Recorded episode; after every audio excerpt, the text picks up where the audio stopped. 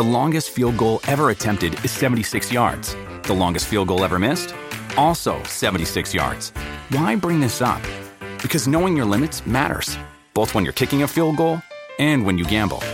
Betting more than you're comfortable with is like trying a 70 yard field goal. It probably won't go well.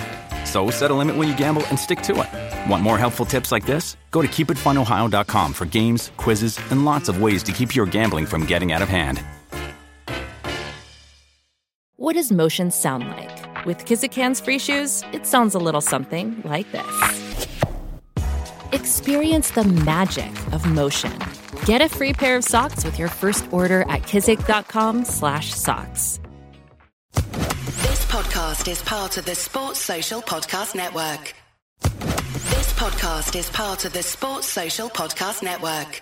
This podcast is part of the Sports Social Podcast Network. This podcast is part of the Sports Social Podcast Network.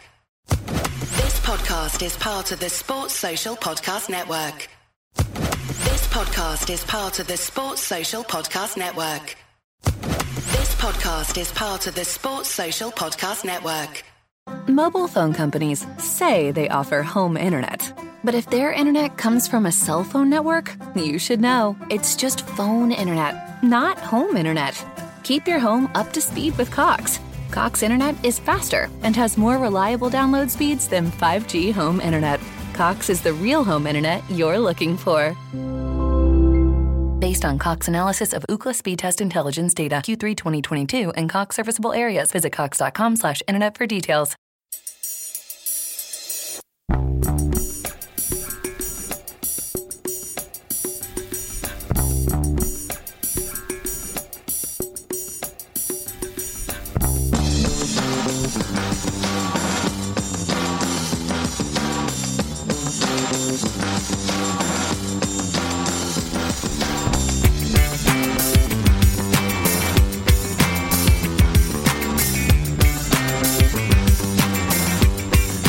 Welcome back to Celtic State of Mind. Brian, are you on the red line already? Is that right, Peter? Uh, no, it's uh, it's Coca-Cola, just Oh, advance. sorry, Just the, the way the light's shone on it. I'm Paul John Dykes, and I'm joined today. I'm delighted to be joined in the studio by JP Mason. Welcome back, JP, and uh, Brian Degning. I hope you're back to full fitness, Brian. You've not been feeling too well recently. Yep, no, passed the light fitness test, so I'm, I'm back in the squad, back ready Fighting to fit. start again. Aye, that's me. Love it, love it. Now, JP, it's been a wee while since you've been in the studio. Mm-hmm. Have you seen anything new since you came in? Uh, I've seen uh, some some tracky tops. I've seen uh, a new. Uh, what did I see out there? What did I see out there that, that took my took The my Italian attention? 90 bag. Oh, the Italian ninety bag is unbelievable. By the way, that that I mean, it's it's got the faded, you know, the original kind of faded look because it is actually an original Italian ninety. What is it like a, a shoulder bag, isn't it? Aye, it's, it's been used. It's been well used. You could just tell that during the 1990s, it's been used for Sunday League football and all that. You know, Yeah, with boots and Rao, shinnies and all You can smell it. The liniment takes you back to a changing room. It does. Absolutely right. Loads to talk about. Um, there's a good vibe in the studio at the moment because another thing that JP will have seen when he came in was loads and loads of frames for the auction that we're doing for the St Mary's fundraiser. Uh, we're hurtling towards a totally, dare I say, more than we raised last year. So we raised 27k last year. And then once you do the transfer, you have a few percents here and there from GoFundMe that comes off the total, and it took it under 27 grand uh, last time round. The difference this time round is there's one beneficiary. So it's going to St Mary's and St Mary's only now. Uh, Canon Tom down there also looks after St Alphonsus. So the two parishes are going to benefit, which is tremendous. But it's important because it's the birthplace of Celtic. So, yes, the link is underneath the video as always. If you're able to throw in a pound or two, please do so. Um, it'll all go to the, the final total. And by the way, we were talking about what to do next year. We're going to step it up even higher. The bar's going higher next year. We're going to do something bigger next year. Uh, but it just shows you the community aspect of the Celtic support coming together like that. It was a great weekend. And as I say, the, the auction is ongoing. I showed uh, JP a few of the new items, so they're going to look smashing on eBay later on today. But after this, JP and I will be jumping in the motor and going through to Glasgow for the game. So let's talk about the game uh, tonight and the the pre-match yesterday, the presser these things sometimes, Brian, I'll come to you first. They can they can be quite formulaic. Who's injured? Who's going to get a start? Are you happy with this one or that one? They can go down that line, can't they? Oh, it's a dead rubber conference league and all that. But there was a couple of questions that uh, they they attracted tremendous answers from Ange Postecoglou, didn't they? And uh, our very own Tony Haggerty was in the room. He asked the question around Kyogo uh, with a view. The angle of the question was around he's been targeted. There's a campaign here. Um, that here's your stage, Ange, to to stand up for him and stand up for him. He did, didn't he? Oh, it was absolutely brilliant. Uh, we had got the, the brave warriors sitting on the couch having a go. Um, I love his quote about um, mentioning he's the size of a jockey, up against these guys much bigger and getting on with it. And um, what I loved about, well, what I love about Ange in general, but in particular that response was it wasn't rehearsed, it came straight from him. Yes. That defence, he got his back up right away. You, you, you can tell. I mean, if you're, if you're Kyogo and you hear that, you've, you've got to think the gaffer's got me. He's absolutely got my back. Aye. And Postecoglou was spot on as well. I mean, it's, it's easy for people to, to say, oh, maybe he's been doing a bit easy here or there, but he's getting kicked lumps out of every game. And we've spoke many a time uh, recently about the referees, and rightly so, because the amount of challenges that are going unpunished against him in particular. So, yeah, maybe on occasion he's been doing a wee bit easy, but given the amount of fouls against him, the amount of times he's getting hit off the ball, I'm surprised he's not going down more. So, uh, it's not, I loved it. He was just, he just comes across as such a genuine guy, doesn't he? Like, he's, he's just someone you're really proud of to be in charge of the club. And uh, kudos to Big Tony as well. It was a, a wonderfully worded question. Oh, it was. Now, th- there's a couple of things to take from that. Um, people keep saying on, on the podcast, they keep saying that he gets it. He definitely does get it. Now, the thing with, with regards to that is he seems to be from the hierarchy, as, as you would, the only one that's getting it at the moment, JP. I mean, he has taken to a pre match press conference stood up for Kyogo. Are you kind of disappointed that the club haven't stood up for him already? I wouldn't say disappointed. I, I'm not surprised. I mean, they've not come out and said anything about. Well, apart from the, the little bit of information at the at the AGM that we got from um, was it Ian Bankier or or Brian Olsen? I can't remember about the Bernard Higgins thing. There's been silence on that. So if they're being silent about something that the majority of the support are so up in arms about, rightly so, then you know would we expect them to come out and make a comment on the press uh, treatment or otherwise of Kyogo Furuhashi? Probably not. So I'm not. I'm not surprised. Um, I was really, really happy that um, it was brought up yesterday, and there's a lot of people kind of saying yesterday, would it have been brought up by the mainstream media, or you know, is, is it is it thanks to fan media and our very own Tony Haggerty for bringing it up?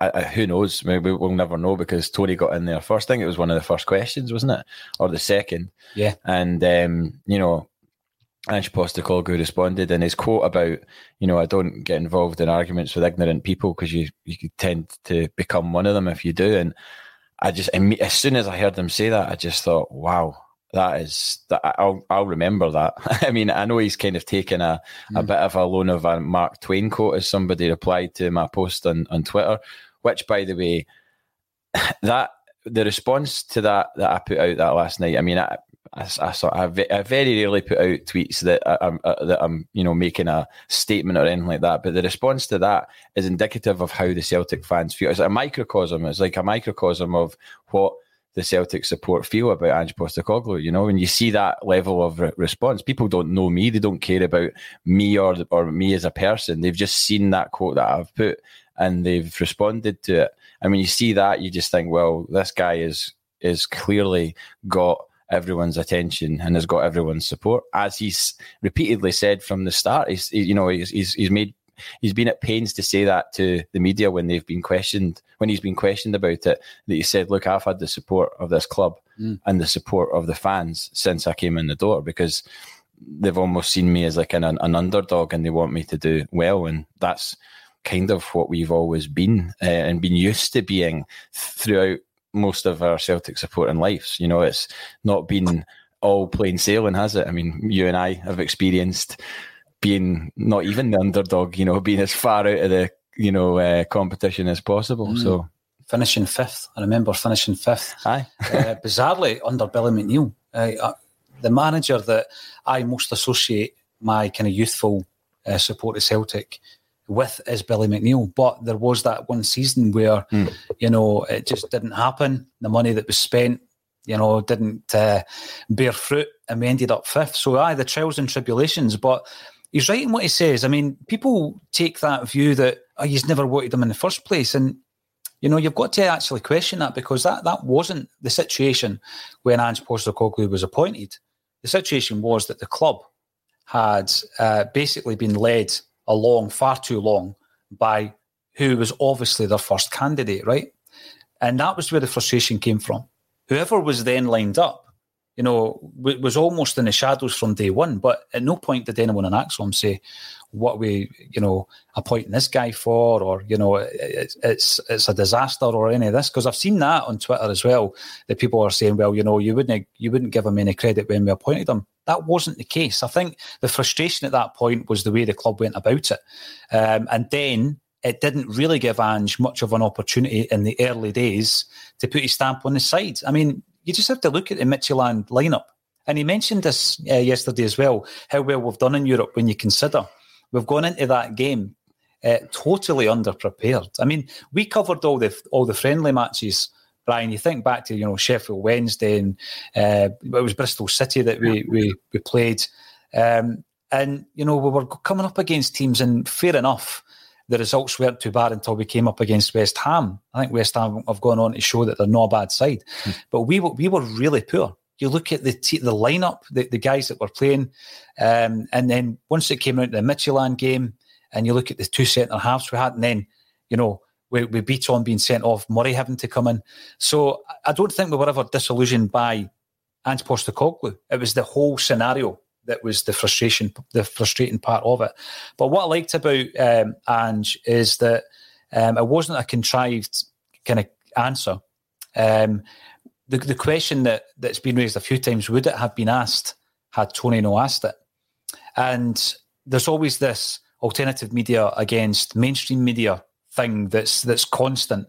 And I don't entirely buy into that, I've got to say, right? Because I have met some phenomenal people who are brilliant journalists who work for mainstream titles.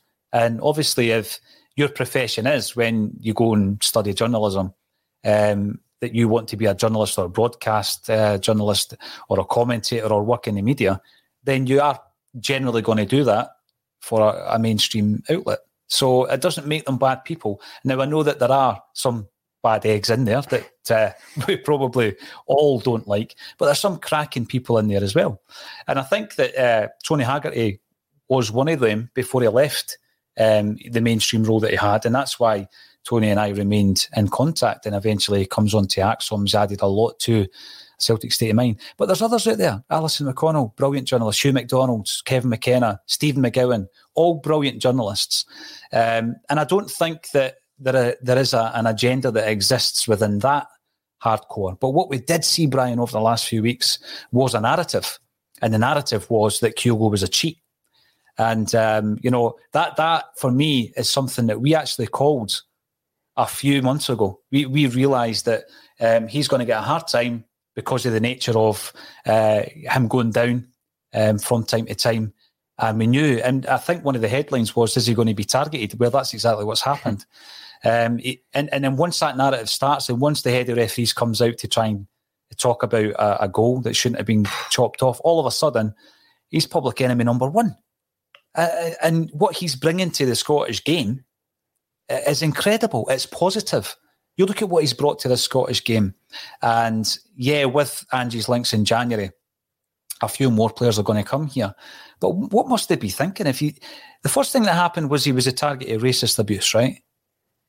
Then the referees have got in for him because the head of referees is coming out saying that should have been disallowed. So straight away, in the back of the minds of the people that that he's the head of, when it's a marginal call, as we've seen at the weekend, it's going to go against them right? And then the media, and I say the media, not all the guys I've just mentioned there, but the narrative that we were seeing in the media is that was he was a cheat, uh, and he must be thinking, "What on earth? Where have I landed here?" So, so Brian, I bring it to you. I bring it to you. How is that going to affect Kyogo? Will it affect Kyogo? I don't. I don't think it'll affect him personally. It seems, you know, he's got good people around him. Obviously, Ange put his arm around him and, and you know, defend him. But in terms of the, the sorry, that was a bit of an Ange cough there, actually. that was a bit of an Ange cough. I'm trying to get more and more like him every day. Trying to put on weight purposely so I look more like Ange. Um, it's honestly not an accident. I'm honestly not being lazy. Um, but in terms of the media, look, conflict beats interest, right? So they had they, they make these headlines up. Kyo was a diver, so that you know fans of Flames and gets people to click their articles and buy their papers. So you're always going to be up against that. So I, I actually don't really. It doesn't really bother me when I see it in the, the media because I think I know why they're doing it. It doesn't when pundits or so-called pundits are, are being completely unbiased and, and shouting about this and that. I think that's really poor and really unprofessional. Um, and speaking of poor and unprofessional, we had the referees coming out. Mm-hmm. What's why? What's he talking about? Why is he coming out to make a comment on that one goal? We have all the decisions the referees have been shambolic about this season. Yeah. Why is he coming out to highlight that? Exactly. I mean, that's, that's especially on the back. I mean, you're talking about the, the decisions. I've started making the list, you know, and it's going to be the dirty dozen before you know it, right? now, the latest one was obviously Butcher on, on Turnbull, which was shocking. A shocking chat. Could it be honest, right? Because my answer to this is no. If I had asked you two weeks ago who the head of referees were in Scotland, could you have told me it was him? No. I couldn't have either. No, it, it, he's disappeared. He's totally ineffective, and then he chooses to to pop his head up, make a ridiculous comment, further highlight Kyogo, and then disappear under a rock again when there's hard decisions to be made. It's um, I think the guy's embarrassed himself. But to be honest, like as you say, the fact so many people had no idea who he was is indicative of the problem, really, isn't it? Mm. It is. It is. And as I say, we are listing the uh, misdemeanours and people are adding to it as well. And at the moment, there's seven. I thought there was only six. In fact, there's eight. We're up to eight, JP. I'd forgotten about Ryan Porteous um, trying to break the shin bone of Callum McGregor at Easter Road. Oh, so yeah. we're up to eight now. Um, but on the subject of Hibs, let's jump over to the Hibs situation at the moment because we've got them in the cup final. We'll come back to the potential lineup tonight, but um, I was kind of surprised when I came in this morning Jack Ross had been sacked. I know they've not been great in the league. Mobile phone companies say they offer home internet. But if their internet comes from a cell phone network, you should know. It's just phone internet, not home internet. Keep your home up to speed with Cox. Cox internet is faster and has more reliable download speeds than 5G home internet. Cox is the real home internet you're looking for. Based on Cox analysis of Ookla speed test intelligence data Q3 2022 and Cox serviceable areas, visit cox.com slash internet for details. But I think that's a bit premature. Uh, I, I, I was quite shocked about it as well. I thought that um, he was not in with the bricks there, but I thought that it was onto a, a, a safe a safe number really at Hibs. I didn't I didn't foresee that coming at all. I know they got beat at Livingston, but so did we.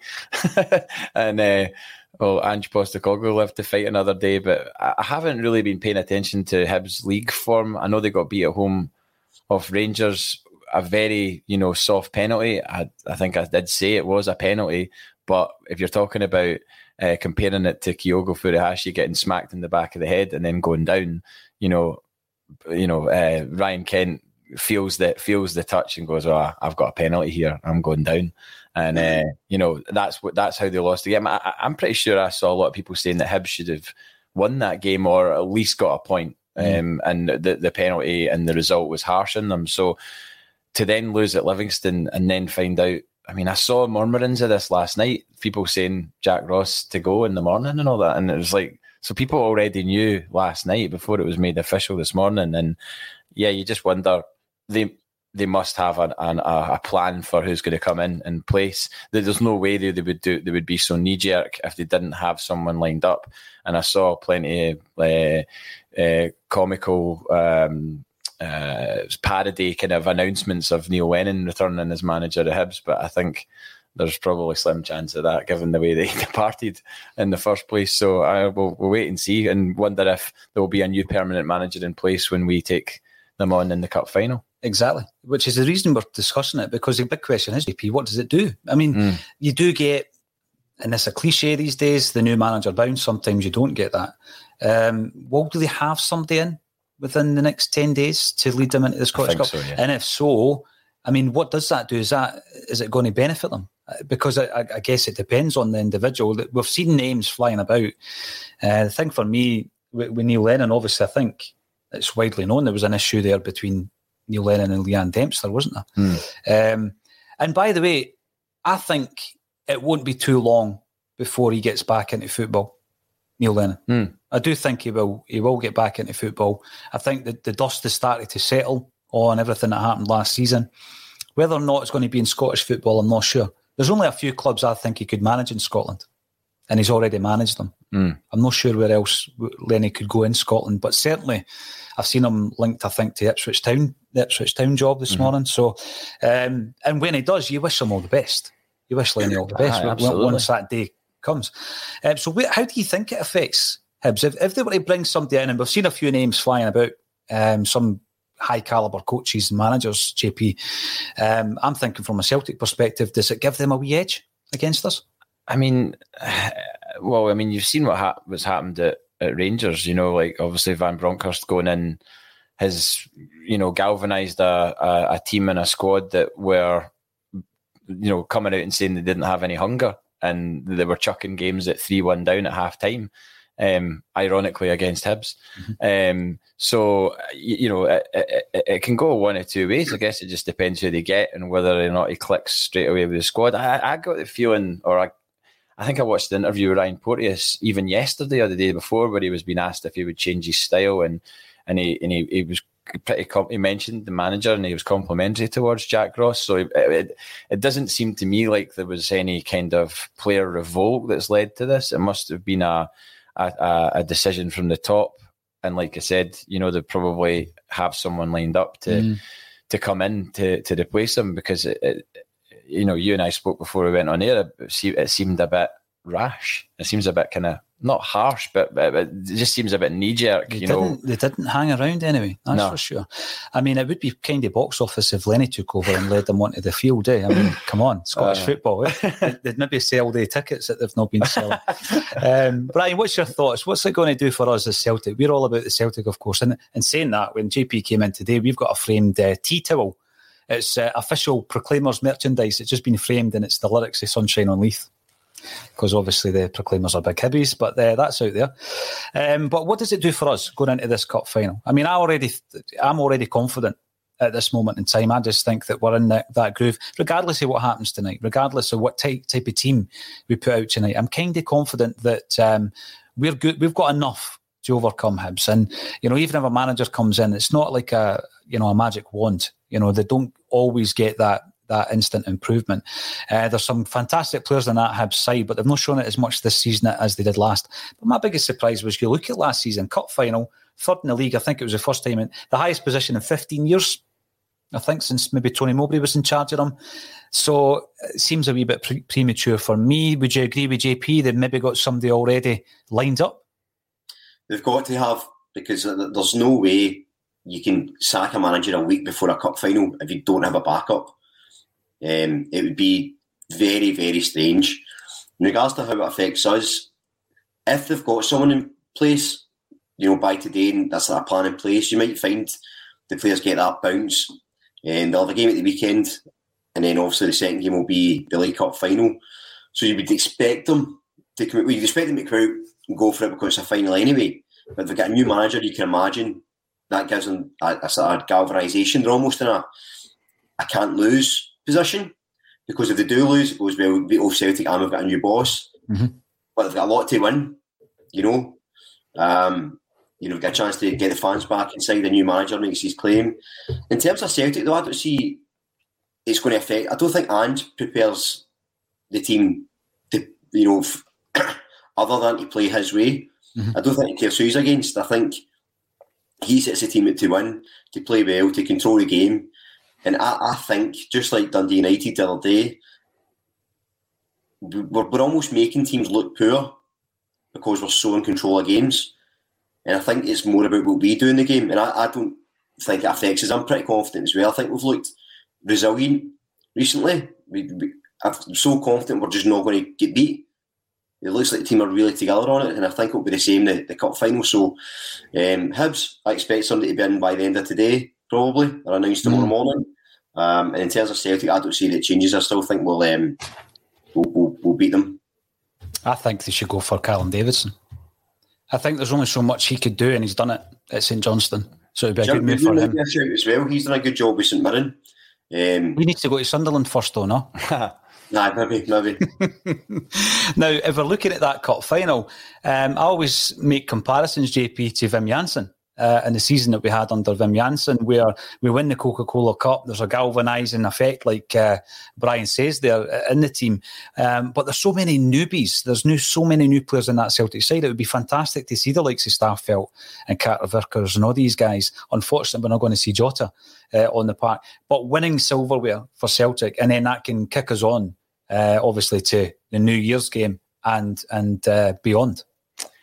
I, I mean, uh, just listening to, to you being confident about the League Cup final, I mean, I, I have uh, very, very uh, firm memories of uh, the League Cup final in '94 um, at Ibrox Mm. against Raith Rovers. I was uh, pretty confident going into that game, and, and we know what happened. So I would never, ever go into a cup final being like, yeah, yeah, we're going to squish this. The same with that Dundee United final actually in '97. Like I, I remember being in Glasgow that day with my pal Michael, and he had the ticket for the game, and I didn't, and I was, you know, hoping against hope that I would get one, and then I didn't, and I ended up watching it in the Hoops bar, and uh, I was well oiled, shall we say, by the time he rejoined me after the game, and we stayed there till uh, last train to Edinburgh, and uh, it was a hell of a night. But uh, that did kickstart that season, and uh, really, I guess, gave a lot of the guys in that team the belief that they could they could win something, you know, and that definitely must have played a part in the run in, even although at times we were pretty bad. You know, we, we threw away points, but then there was the pressure of that season. You've got to remember what was on those players that season, and it was, so so big. But that League Cup was, I, I think, was a was a huge marker at that point, and I, I you know I certainly remember it fondly because um, it was the first time I'd seen a Celtic team win a cup final in style. Because you know the one 0 game against Airdrie in '95 was was a drab affair. Um, so at least in that in that final against Dundee United, I mean, we we, we won it comfortably. There was no last minute goals or you know penalty shootouts or anything like that. It was just, it was an emphatic win, and it really it set a marker down. So uh, I mean, I'd like to think we'd be able to do that in the nineteenth, but um, I'm certainly I'll always have that a level of caution. No, that's fair dues. Uh, having uh, suffered that Raith Rovers debacle myself, that is fair dues. But I do remember that Airdrie one because I've told the story where the guy was trying to get me to go in the park after the game, try to push me in the park, and invade the pitch, and then later on when I'm watching the VHS at home, the same guy is getting lifted and he's huckled and his arms up so I was kind of glad I was in the house watching that rather than getting uh, a night in the cells. I was only 15, I think. Um, but back to tonight then. Back to tonight. The big question is how do we do this? Do we do we rest the vast majority of the important players who have all played a lot of football? Um, do we bring in a hybrid side where there's maybe four or five? Brian, how do we how does Ange play this tonight? I would expect the sort of hybrid option because although it's just you know it's essentially a dead rubber, right? And that it doesn't matter about the result because of the, the group standings. However, you still get about half a million quid for a win in Europe in the, the, the group stages. So that's a lot of money for Celtic. There's also coefficient points depending on how you know what happens next season with Europe. So there's still a lot to play for, and there's still people paid their money to go and see the games. So Yeah.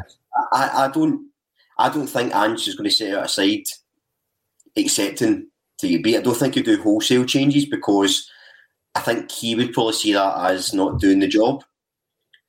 However, I do think there's there's guys that need time, and it's a perfect opportunity. So, for instance, I would probably is is Jay Marcus fit yet?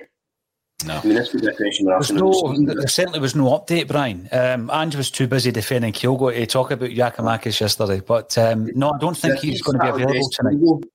Actually, um, Guy Kyogo arrest for Sunday. Yeah, I'd, I'd agree with that. One of the, one of the things Ange said was that it's now his 11th, 11th month playing football, which is insane when you think about it. Mhm. So we can see maybe maybe that's why he's snatched a few chances recently. Um, I think Scales will come in left back. I think he's merited himself a start. Um, I would imagine Bitton McCarthy will play Calmac will probably get a rest. But other than that, where else can you change? Because we, we although we've got a, a, few options in the bench now, we, we don't have that big a squad depth to make wholesale changes. So, I mean, I don't think you're going to see the B team getting called up to play tonight. Um, so again, maybe you might see like I might feel a midfielder Soro McCarthy Bitton, Scales at left back, and that'll probably be it, I think. What's your thoughts, Brian, before I come to JP on that? Um, about, I agree with you. Uh, the guys that are playing week in, week out, give them a rest, right? What's your thoughts on uh, Joe Hart and goals? Does he need a rest? Do you need to no. get um, game time into somebody in case they need to be called upon later on in the season? No, I mean, I think the, keepers, listen, it's rarer that a keeper gets injured than an outfield player, isn't it? And I think having the continuity at the back's key for us we spoke a lot about how he has a calmness with the back four, and especially if you're going to be change making changes at the back, you probably want that continuity. So I, I don't know that I would I would switch out uh, Joe Hart. And the other, the other reason is as well, see put uh, one of the younger keepers in. Mm. I can always say the boy's name wrong, the, the England under 19 player, so I'm not going to attempt it. Tobi. But, Tobi. Oluwayemi. Oluwayemi. There, there we go. Well done, lads. um, but the you put, say you put him in goals tonight and we shot four goals on his debut. Mm-hmm. That's crushing. So, so Joe Hart is somebody I, I wouldn't consider changing. Not tonight. Well, JP, I, I, agree with Brian. I think that there are some players that just play week in, week out. Um, I think Kyogo would play three games a week if, if he was asked to, but he definitely needs a rest. McGregor, I, I think now's the time, give him a rest. Don't rest him against Ross County in the League Cup as we did last year rest them in a game like tonight, even though, as Brian says, it is important for a number of reasons that we don't see this as a dead rubber. There should be no th- such thing as a dead rubber. How how do we line up tonight, in your opinion, JP? Well, you just look back to uh, last season and the, the last Europa League game last season, um, where it was a dead rubber, and we played Lille at home, and we you know, guys stick, uh, staked their claim in that game, mm-hmm. um, and led and it led to them, you know, having a run in the team. You know, like Turnbull, obviously that was his kind of coming of age game, really in a Celtic shirt, and everyone's going, "Oh, why was he not playing before that?" And there's obviously there was reasons for that. I don't think it was because he wasn't doing the business and training or anything like that. I think it was just you know they were probably managing his return to fitness after a long time out. Um, but you look back to that game, it's strange because we, that dead rubber, if you compare our previous results last year to our results this year, we've gone toe to toe Real Betis away. We've gone toe to toe with Bayer Leverkusen away and been beaten by an odd goal in a 4 3 and a, no, was it 4 3? It was 4 3, wasn't it? Betis. 4 3 and a 3 2, which is. Mobile phone companies say they offer home internet. But if their internet comes from a cell phone network, you should know. It's just phone internet, not home internet. Keep your home up to speed with Cox. Cox internet is faster and has more reliable download speeds than 5G home internet. Cox is the real home internet you're looking for. Based on Cox analysis of Ookla speed test intelligence data Q3 2022 and Cox serviceable areas, visit cox.com/internet for details. It's the Marketer's Report this week, Patrizio Spagnoletto, Global Chief Marketing Officer, Direct to Consumer for Warner Brothers Discovery, weighs in on the difficult task of building and retaining consumer trust. Trust is a really hard thing to build and a really easy thing to destroy, and we have to be very respectful about that. Our partnership with iHeart has really helped us build that trust and that relationship with the on air talent the best thing for us to do is to build a relationship with our consumers. And if those consumers have a relationship with the DJs that are on air, then we want to build on that. House of the Dragon, which was one of our most successful, if not the most successful campaign we've ever done for a show, audio was a core part of that. As the number one audio company, iHeartMedia gives you access to all. Every audience, live conversations, trusted influencers, and the insights and data you need to grow. Not just a media company, iHeartMedia is your access company. Go to iHeartResults.com for more. It's getting beat, yes, but at least it's getting beat, you know, throwing some punches rather than just sort of meekly surrendering like we did against Sparta Prague. Mm-hmm. And, you know, I know we went up 2 0 in the San Siro um, and then subsequently uh, got beat Am I wrong? Is that is that right? Have, have, no, have I made that up? Yeah, yeah, yeah. yeah. So so we did have a go a, a bit against them, but the spankings against Sparta Prague. Sparta Prague last season was our Ferencvaros this season, and look at the results. The difference is we beat the two, we beat the side home and away that we were supposed to beat, and we also went up, went went up against um, the the other sides in those games. So it's quite it's quite weird to see how that progress has been made in in a, in a year with a completely almost a completely different team. And so so tonight, yeah, I I I don't know about the whole wholesale changes or anything like that. I, I would I would like to see a team that's put out there that knows the system and knows how to play the way that he wants to play. And you'd like to think that anybody he puts in will know that now because they've been getting trained and drilled under his tutelage since the start of the season. So if if he does put out a, a, a sort of um, sort of fragmented looking side tonight with players playing, you know, um, that haven't played together or whatever, then it's a different case. It's a different scenario doing that tonight than it would be doing it three or four months ago because mm-hmm. because the training's been implemented and the, and people know what they need to do and where they need to be on on the park. So it's all about the it's, it's, it's kind of over to the players at that point because he's done everything he can in terms of building the, the the structure and the training regime and everything else. So it's up it's up to the players to to to take their opportunity tonight. And if that is Albian Ajeti, then you know why would you, you've got a huge stage, a sold out Celtic Park. You know why would you not want to perform at your your very best? And I, I really hope that the guys that come in do do that because you, you, you don't like to see you know people failing on a big stage, and it is still a big stage because it's a sold out European game under the lights at Celtic Park at the end of the day. The, the thing is, I'm sitting here, I can't wait to actually jump that motor and go through. There is this um, whole process. Everybody going to the game will be going through right now. They'll be travelling over from Ireland, you know, in you know in their droves, and there is that responsibility uh, for Celtic to actually put on that show, regardless of whether or not we're going to to qualify. We want to do as best as we possibly can.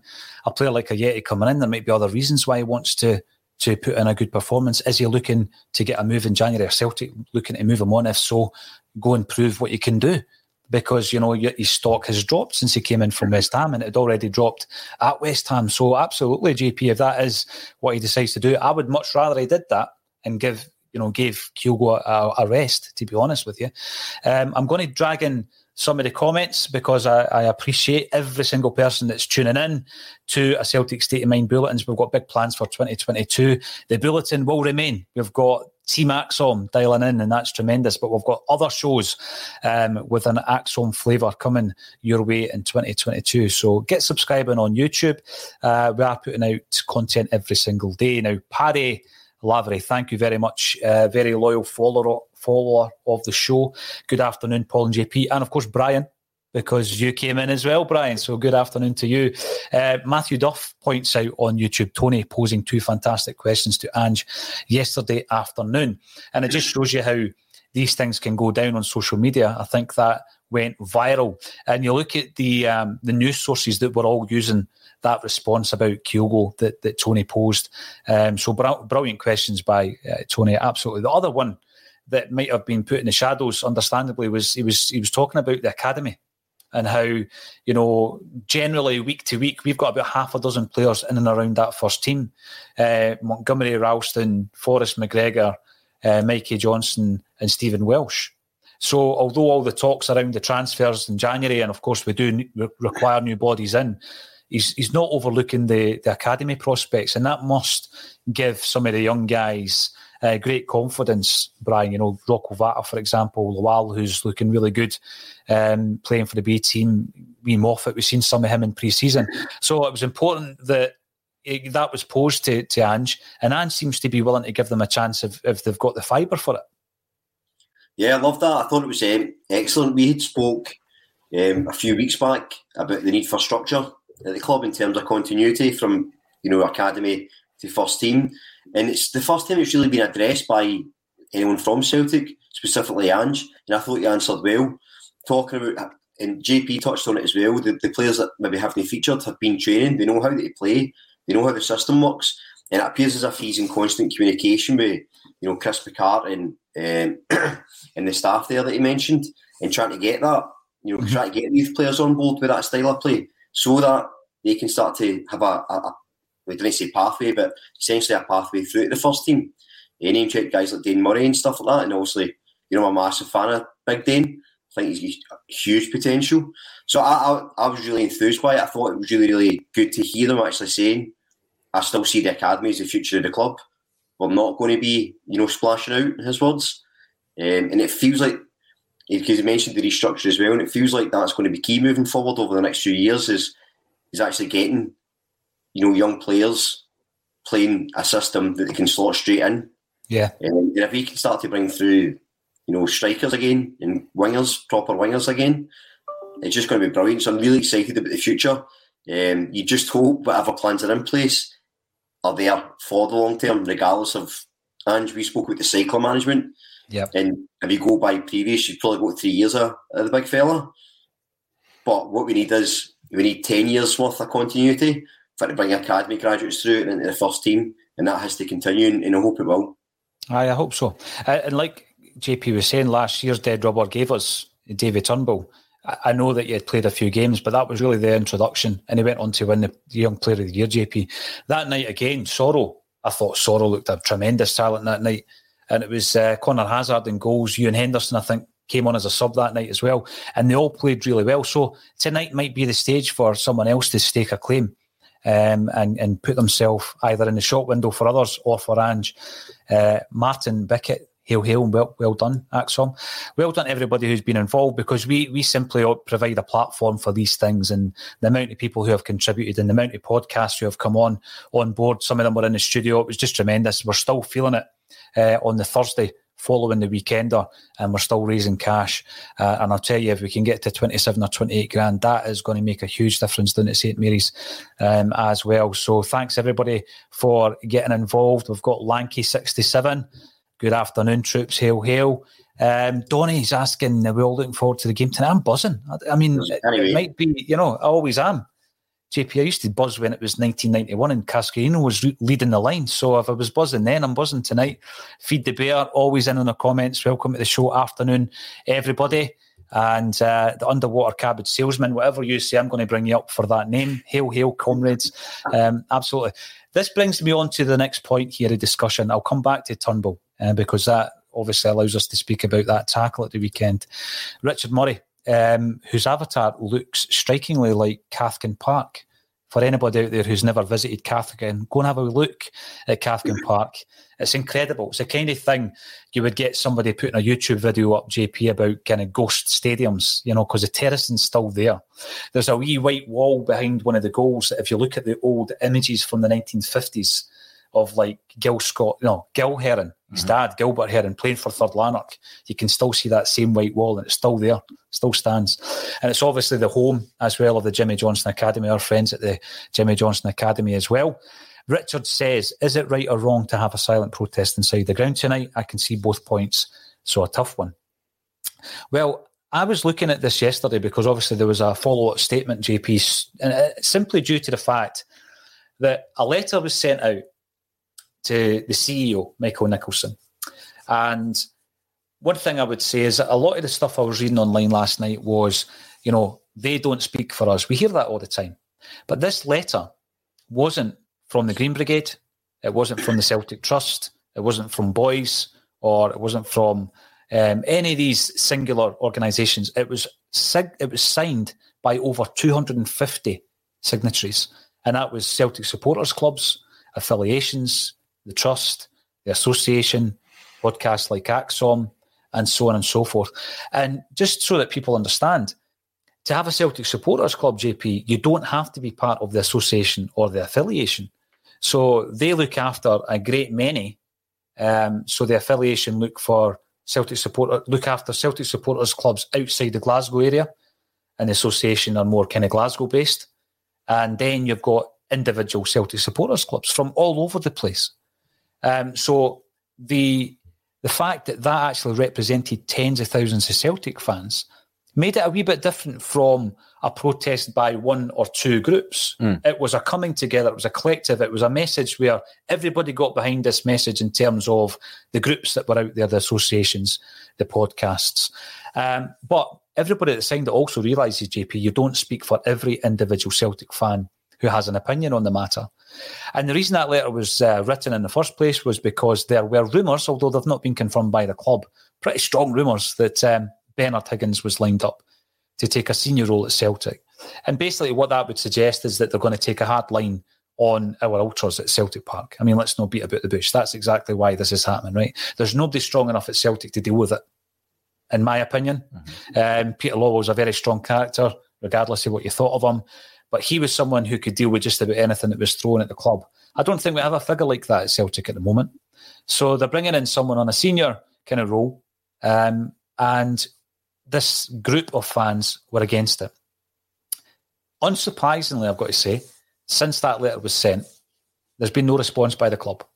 Absolutely no response. I'm not surprised at that. I don't know if you guys are. I'm not surprised at that. Um, and this has been followed up by a statement yesterday North Curve Boys Celtic Trust, the Green Brigade, saying that there's going to be a silent protest tonight, and if necessary, another one on Sunday against Motherwell. Now, there are some people saying this is wrong to do that, but my question would be, JP, at this stage, what else can we do? I mean, we're not rioting outside the ground. We're doing, you know, we're doing the right thing in terms of a silent protest. Let's say I don't sit in that area of the ground, but I think what you'll see is that other people within the stadium might respect it tonight. Might be a wee bit different way of being a European game. JP, what my question is, what else do you do? I think it's a hard thing to to ask everybody in the ground to observe. If it is the, the two sections that you mentioned that are observing it, then you know the, everybody's got a right to protest, especially against something like this that's so serious. And I did read last night a few tweets, and I don't know if it's just uh, you know conjecture or speculation, but um, that it seems to be that, the, that an agreement has been you know made that there was a contract signed, but it's not going to happen now. Like, yes, I saw that. I did, I did see that. I, I that's can't, gathering a bit of momentum, that isn't it? I, I can't obviously say that that's fact. I mean, I've just genuinely just read someone's tweet, which could be complete nonsense, or it could have some uh, some some some spine to it. But um, I don't know. We'll, we'll wait and see. But with regards to the protest, I don't have a problem with people protesting, and I think the I, said this before, and I think people questioned me on it and, and made it out to be well. One person questioned me on it and, and made it out to be nonsense. That doesn't mean to say that everybody thinks that. But after that half an hour of silence at the home game, as soon as this half an hour was up, there was an a, there was an applause in the stadium, which to me indicated that the people applauding in the stadium applauded what had just happened by the Green Brigade or the boys up in the top, the top best, the top of the north stand. So that that that was what I took from that. Whether I've completely misunderstood that situation, I don't know. But I go to enough games and I'm able to read a crowd and know the feeling of a crowd well enough to know that that was what that was responding to. So you, that was represented at the game.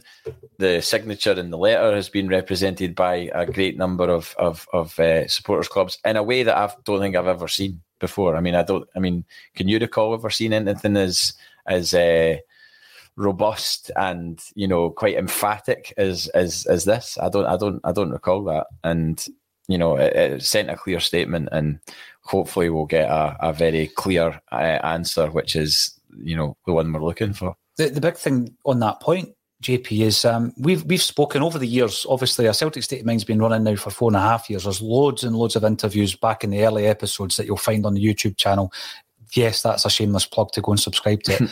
um, with guys like Matt McGlone, uh, Willie Wilson, Jim Orr, Tom Grant, uh, David Lowe, people that were in and around the, the club or part of the the movements, the street movements, the fan movements that overturned um, the Celtic board with the help of a, a wee guy in a bonnet as well. Uh, never did get around to interviewing Fergus. I would love to do that. Um, Has and to I, happen. Well, to oh, happen. I imagine. Uh, but the thing with that is, what what you find when you talk to the people who were involved is that, that it wasn't universal. You know, so Jim Jim Orr, our very own Jim, he was involved in the very early movement, which was Save Ourselves right? And what happened eventually was that that movement, and you can watch the progress if you read through the early, not the views. You can you can watch the progress of how that movement it, it went off charging. It was it was charging down uh, the tracks initially. Um, they held a couple of meetings, and we've got the footage of the meetings. Are brilliant, by the way. And I don't know how much it's been shown in the past. It's archive footage. We're going to put it together for the YouTube channel. Um, and Joe Beltrami speaks at the the first one Shettleston Halls. I'm not from the area, but I've been told it's no longer there. Um, Tom Grant speaks. Uh, Brian Dempsey speaks brilliantly, and uh, Willie Wilson's there, etc. So they're trying to build a bit of momentum. The next meeting, Terry Cassidy's inv- uh, invited and he attends. And Terry, in fact, Tom Grant didn't speak at the first one. He was there with Jimmy Farrell. And the second one, Terry Cassidy does speak. Um, so they built up a right good bit of momentum. They got a lot of good press coverage, but then it it kind of just tapered off. And then there was a second wave, and that was um, Celts for Change. So yeah, you know, you had Save Ourselves, Celts for Change, and everybody knows what happens with with uh, with that movement as well. So when I speak to these people, they say, you know, they were maybe handing out flyers outside the ground. They were maybe trying to organise boycotts, which happens. There's a lot of people disagreed with them, you know. And Jim Moore talks about people getting told um, outside the ground to F off and all this kind of stuff when they're trying to spread the word that there was something amiss at Celtic Football Club. So that's always going to happen. You're never going to have that universal appeal. But when, as JP says, Brian, you look at that letter and the signatories on it, it's as universal as anything I remember at Celtic from a fan's perspective.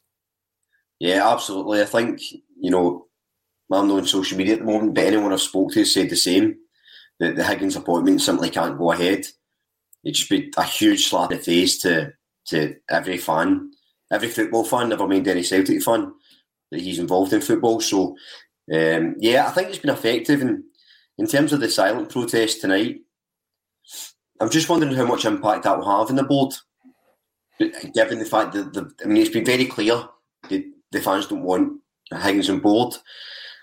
Is the protest designed to affect the team so it then affects the the board, I don't think so. So I don't think there's any harm in it. As JP says, I think there was a, a real rousing reaction at the first one when that sort of half hour ended. And it didn't affect the team that day particularly, I don't think. So Mobile phone companies say they offer home internet. But if their internet comes from a cell phone network, you should know. It's just phone internet, not home internet. Keep your home up to speed with Cox. Cox Internet is faster and has more reliable download speeds than 5G home internet.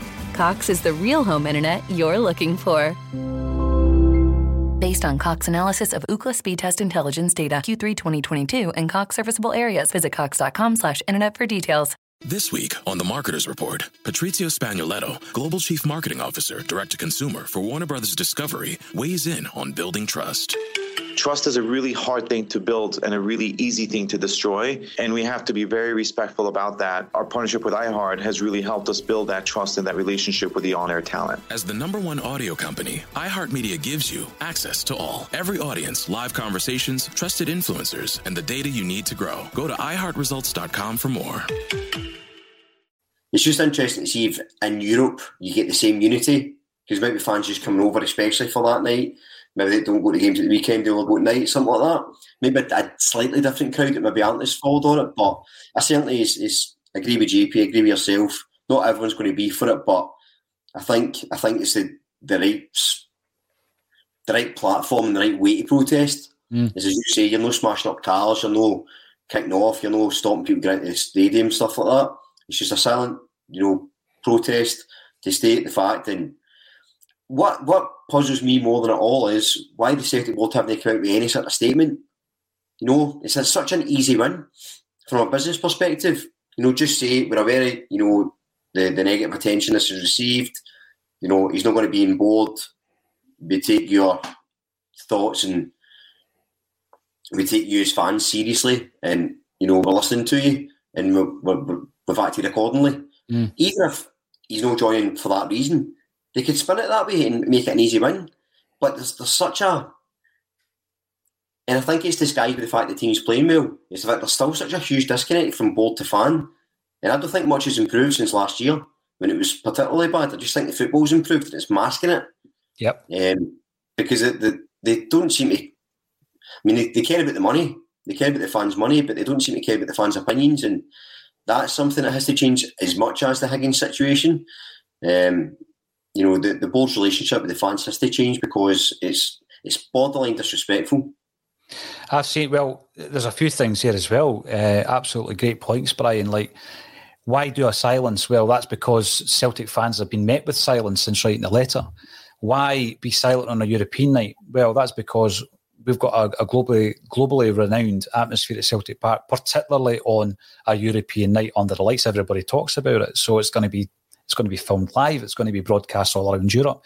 Will that um, prompt somebody in the commentary team to say, "Oh, why is the Celtic fans not saying?" Because if it does, then that's exactly the effect that this silent protest is looking for. Um, like you say, Brian, they're not trying to affect anybody on the park. They're trying to make a point. They're making a point that um, this silence that you are currently hearing is the same silence we're hearing as fans from the CEO and from the, the wider club. I was thinking about the quick win based on the fact that we weren't great at communicating last year as a club, were we, Brian? Um, and it could well just be that we just don't know how to, you know, communicate very well. Or there might well be something around that fact that perhaps he had been offered or had signed a contract and it's going to come back kind of like negatively on him. Therefore, he has requested in the documentation because it's a legally binding contract, etc. If it's going to be torn up, you don't make an announcement. I don't want people thinking that the Celtic fans have got one over on me because as an individual JP, that would be the worst case scenario for for Higgins. Um, so yeah. I, I, take that into account. There's legalities around the contract that Celtic might not be able to to to make a statement specifically about him, but they've got to make a statement of sorts to allay our fears. I mean, if the rumours are true and they're coming from a number of sources that he's not getting a job, then come out and tell us. Come out and tell us that there is a process underway and no one um, has is due to be appointed. Do something so that we know as fans that the rumours are right, even if the club can't name them, because there will be legalities around naming them. You know that will be signed off in the paperwork with Higgins. He, there's no way he wants to be defeated by the Celtic fans. I mean, he put out, Police Scotland put out cops um, who were locking up Celtic fans and football fans, and the cops didn't have enough knowledge of uh, the offensive behaviour, the, the Football Act, because what was happening was there was a whole songbook in their mind that was unacceptable, right? So people were getting locked up for singing particular chants, JP, but they're so nuanced that you need to know what each individual song entails, which is offensive and which isn't, right? And they cops that went out particularly in the early days, and I'm sure they would have eventually sent them away for training and educated them a wee bit better, didn't have a clue um, if the roll of honour was off- offensive or not. They, they didn't know. They didn't know what the song was about. They didn't know the difference between Sean South and Kanye West. They, they were locking people up, uh, you know, at will. And they were, you know, they were ruining people's lives. What I would ask everybody to do that's that's tuning in, who has an interest in this, get on Twitter and watch the videos that have been posted by uh, fans against criminalisation. They're on the Twitter page.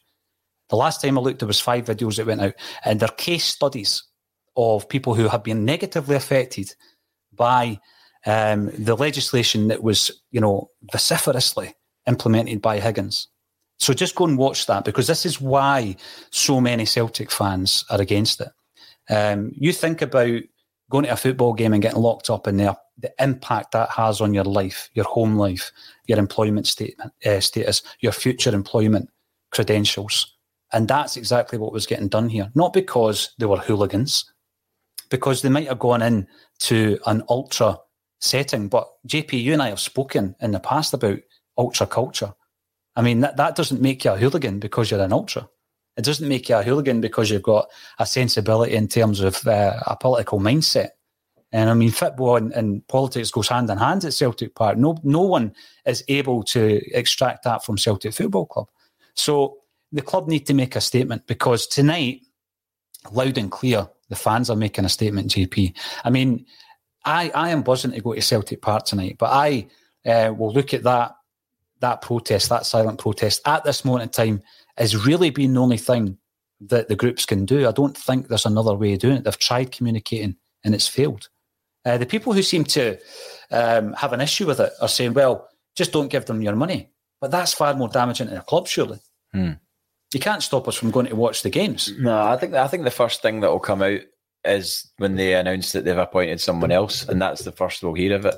Because, like you said, there'll be legalities and contractual things that you know are, are put in place that mean that we, they can't say anything about um, what's happened or what's not happened. So I, I think that that'll be the first thing that comes out, and when that'll be, I don't know, because obviously they'll have to, you know, look at. There's obviously a, a role or a job there that they want to fill, and they were considering doing it with uh, Bernard Higgins, but they now need to uh, fill it with somebody else. Surely, just the position's not just going to be, you know, scrapped. I mean, there, there, must be some position there to be filled. So, the first thing that we'll ever find out about it is when someone, some other random name is is uh, appointed, and then hopefully we can move on from this and and put it down to experience. But the, the, yeah, as Brian said, the silence from the board has been deafening, mm-hmm. uh, and the communication has been, you know, really, really poor. The the, the ignoring Dominic Mackay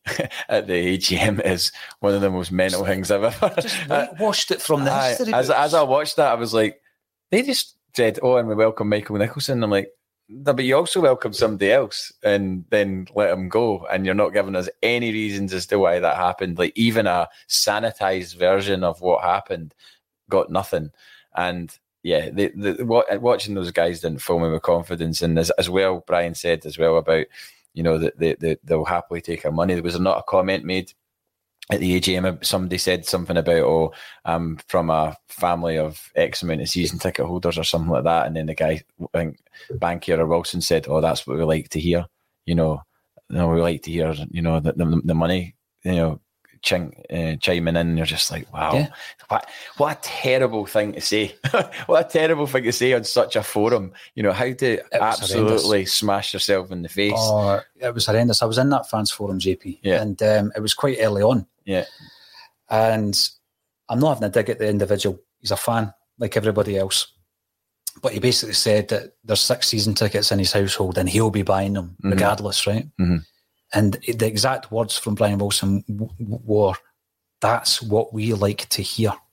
It's a complete lack so basically just buy the season tickets and shut up and just sit there and just deal with it. That that was basically the attitude, you know, um, because Kevin Graham was in that separately. He was because it was a dial-in. Did, did he self combust at that point? well, the, th- the good thing is, it's like you've got all the screens on the wall. It's like one of the big movies where there's going to be an aeroplane crash and all the screens start going out, and Kevin's raging, but he can't speak until we allow him to speak. Oh, you can see him. He's absolutely raging. And when I finally, when Kev Graham finally, and by the way, the opportunity to, to plug Kev's book, Kevin's debut book is now available on ACSOM.net. And it's all about the great Henrik Larsson done in a poetic style. And there's a wee nod to the Twilight Sad as well. So get on there, £10. We'll get it sent out to, well, Kevin will. I'll be too busy. On the 17th of December, and we'll get it sent out in time for Christmas. It's a tenner. Uh, and Kevin, once he finally got his chance to speak, he just asked them all to look out the window because wherever they were, it was like the office above the entrance. And have a look at Brother Walfred, that statue of Walfred, and ask yourself, what would Brother Walfred do? We're all cheering, but you can't hear us because we're all muted at the time. Uh, but that that's it. So far removed from the Celtic support and that hasn't changed. There's a wee point coming up there, and I didn't want to labour about Neil Lennon. I wish Neil Lennon all the absolute best. But th- there was, and, and JP got stick last season for saying this, it was a perfect storm. Neil Lennon has to take responsibility, but so does everybody else around about him. You know, and, and I think that given a different set of circumstances at a different club, you know, I think that there's a job out there for him and all the best when it comes. When uh, we look back on some of the points that were made earlier on, Brian was talking about Liam Scales uh, there's a guy who hadn't really featured uh, since he's come in, a few appearances here or there. He comes in against Dundee United and, and he stakes a claim. And my question would be, and I'll ask you first, JP, do you think he might save us a, a few quid on a new left back?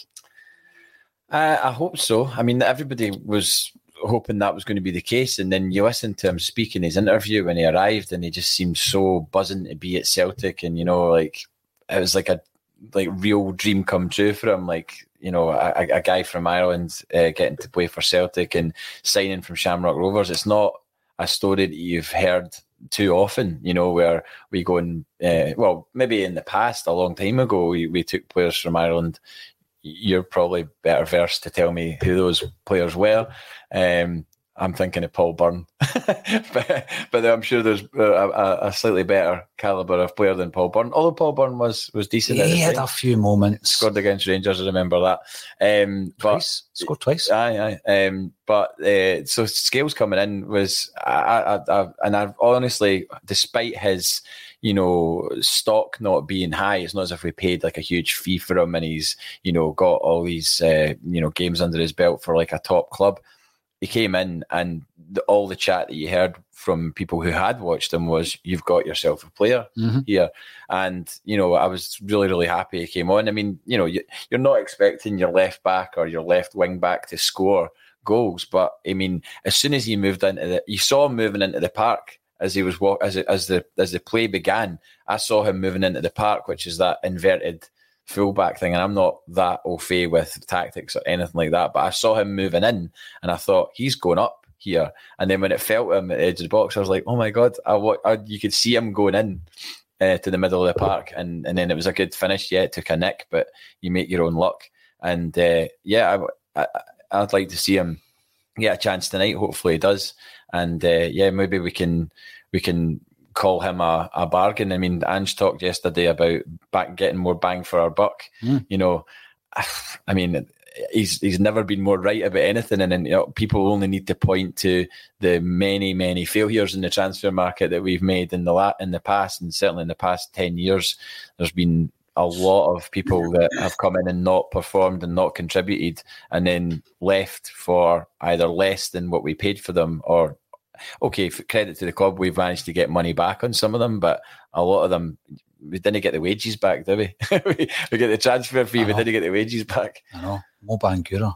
I mean, there's a whole podcast in these guys that you, you could probably work out, you know, how much it cost per game. Mm. Uh, Marian Shveds, Marvin Con- oh, oh, the list is endless almost. But you're talking about more bang for your buck. You're looking at Daizen Maeda, uh, Yosuke, Ideguchi, and Rio Hatate. And, it looks as though, in terms of the, the fees, um, anyway, Brian, we will be getting more bang for our buck for those guys. But you brought up Scales. What's your thoughts on him? I mean, uh, obviously, Taylor's back in the mix now, but um, he came on. I thought he was brilliant because it, it, looked as though, obviously, Tommy Rogic's an absolute wizard, but the way he took his goal, it looked as though that might have been Siegrist's weak point, bottom right. And it's exactly where Scales put it. It was so controlled. He never tried to put his foot through it. He just, you know, he placed it in there. Um, and I would like to see him tonight. But do you think that if he does put in a good performance, then we might think twice? You've said it before, Brian. We've got quite a few left backs. There might not be uh, the kind of left backs that we want, but we do have uh, Bolingoli in there as part of that mix as well. We've got Montgomery who's impressed, and we've got Taylor as well. We now know that Juranovic can fit in there, and we've now got Scales. When you've got five personnel in one position, we're not going to go and strengthen again, are we? Although we do have a, a situation where if we do bring in Hatate, he can also go in at the left back. But again, I, I wouldn't expect Bolingoli to be here long term. Yeah, Scales is an interesting one. I would actually like to see him at centre back.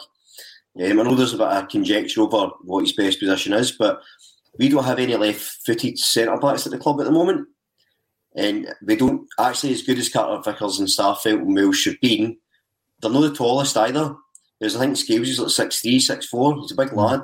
He's got a lot of pace, and I think you know, especially in Europe, a pacey centre half, nice balance to the team. We saw the difference in the balance where Juranovic and Taylor were the fullbacks, and that's not like at Ralston but it was, it was a better balance in the team. And I think actually I would like to see Scales at centre back tonight to see how he does there, because I think Hatate's probably coming in to be the first choice left back. If I'm honest, especially given the fact he can also play centre mid, which suits the inverted full back role perfectly. Um, with Taylor is, is strong cover. Montgomery is probably a project. I actually like him further forward. So Scales I'd like to see centre back, but we'll, we'll need to see to be fair, I also thought we should re-sign Erik Sviatchenko, so I don't really know what I'm talking about, if I'm honest.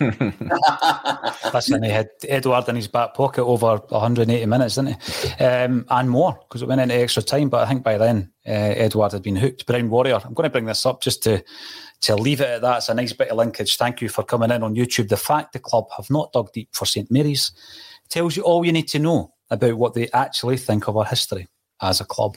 And that leads us on nicely to the fundraiser. I'll leave you with this. If you want one of these trackies or Kevin Graham's book, have a wee look on ACSOM.net. If you want to give uh, any kind of donation, however small, to the St Mary's uh, Fund, the link is underneath the video. And I can't wait to give everybody the big update, which will probably be on Monday at some point, the final amount. Can we beat last season's or last year's total of 27k? That would be pretty phenomenal if we did. Listen, it's been absolutely tremendous. JP and I are going to get ready now to go through to the game. Brian, I hope you enjoy it where you are. And um, thanks everybody for joining us on a Celtic State of Mind.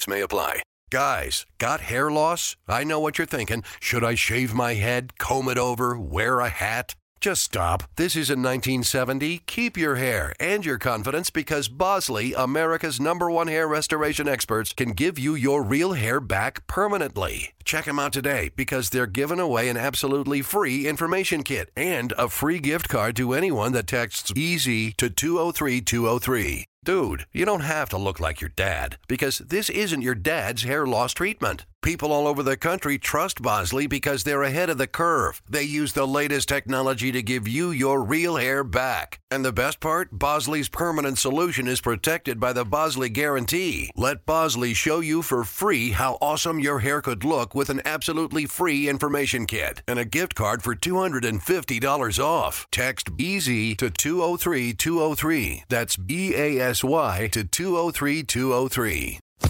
Sports Social Podcast Network. Sports Social Podcast Network. Sports Social Podcast Network. Sports Social Podcast Network. Sports Social Podcast Network. Sports Social Podcast Network. Sports Social Podcast Network. Sports Social Podcast Network.